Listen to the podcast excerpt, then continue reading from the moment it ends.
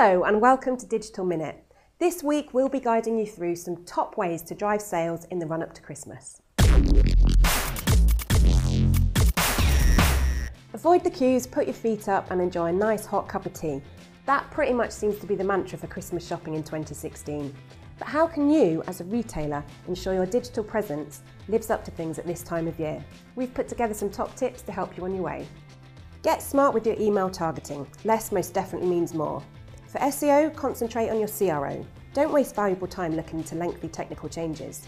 Set up abandoned cart notifications. And finally, have fun with social, engage your audiences.